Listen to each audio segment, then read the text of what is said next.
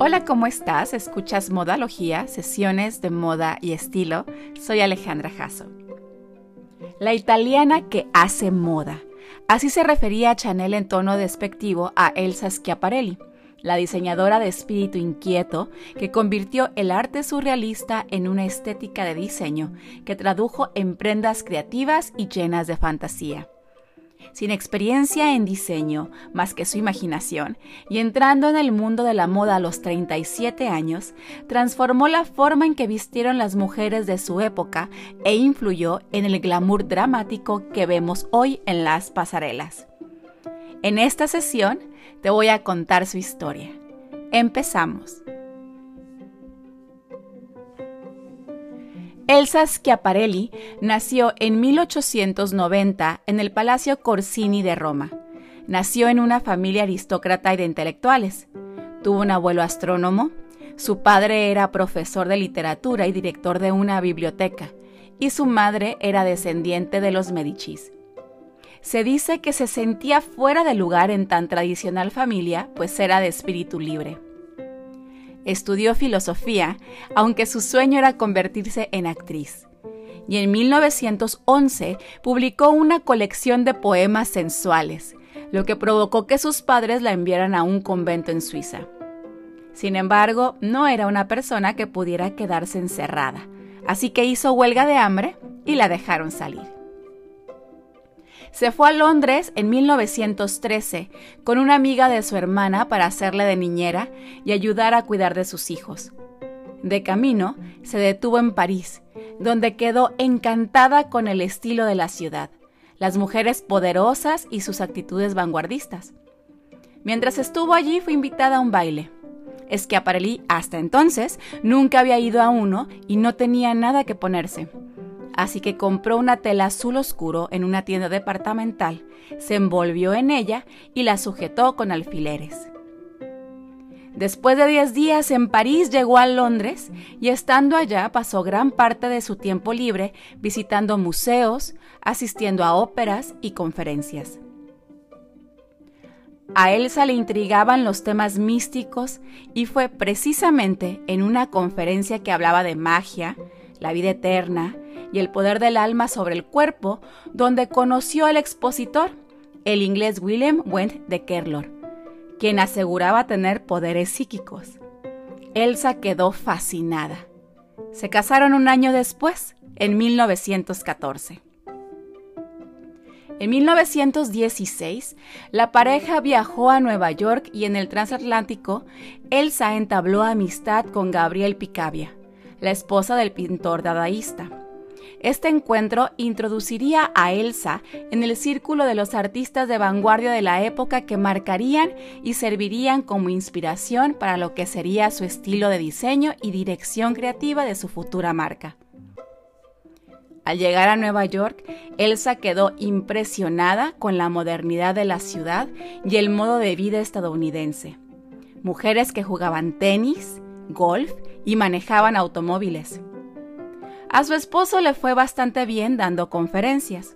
Aún así, la joven pareja vivió de la dote de Elsa, que desaparecía a la velocidad de la luz. Su marido no estaba impresionado y no pudo con el ritmo de vida que exigía la ciudad. Empezó a ausentarse cada vez más, dando lecciones y consultas filosóficas privadas fuera de casa.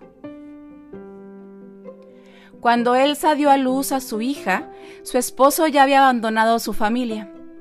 Se quedó sola a cargo de Yvonne, apodada Gogo, quien nació en 1920 y más tarde contrajo poliomielitis. Elsa hizo malabares para mantener su estilo de vida bohemio y cuidar de su hija, por lo que en 1922 se mudó a París. Europa parecía estar a la vanguardia en cuanto a los tratamientos que necesitaba Gogo. Durante el día, Elsa trabajaba en un anticuario y por las noches frecuentaba el famoso restaurante Le Boeuf sur le Toit, que atraía a los elegantes parisinos. Se sumergió rápidamente en la escena artística y social de París mientras luchaba por mantenerse económicamente pero su situación cambió de repente y por casualidad. Su amiga Gabriel necesitó un vestido para un baile de sociedad y le pidió a Elsa que le diseñara uno. El vestido fue visto por Paul Poiret, el más influyente y popular diseñador de moda de la época, quien le dijo a Gaby que, entre comillas, felicitara al diseñador por él. Elsa la acompañó a pruebas al atelier de Poiret, quien inmediatamente quedó encantado con ella cuando la vio probarse algunos diseños mientras esperaba a su amiga. Poiret sugirió a Elsa que tomara prestados varios diseños, pues sería un gran anuncio para sus piezas.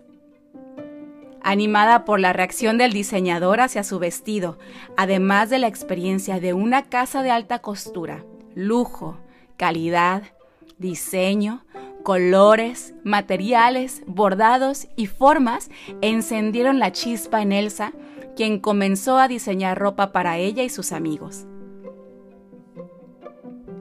A mediados de la década de 1920, Elsa Schiaparelli dejó florecer su creatividad y se convirtió en diseñadora independiente. Unió fuerzas con un amigo que había adquirido una marca en decadencia.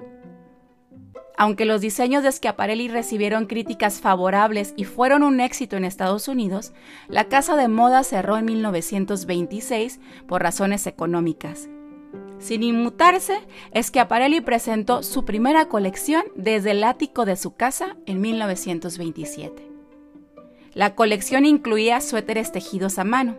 Su idea fue simple pero radical e ingeniosa. Su primer éxito llegó con la creación de un suéter tejido a mano, en blanco y negro, con la ilusión óptica de un moño.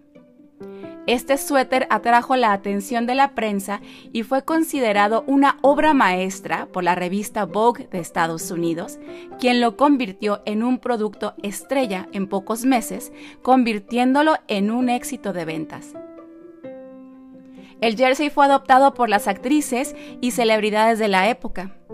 También hubo diseños en colores brillantes, con motivos geométricos, esqueletos, corazones perforados, tortugas abstractas y otros motivos poco comunes para la época. Sus suéteres se tejían con un punto especial que les ayudaba a mantener su forma, algo que los tejidos de la época no tenían.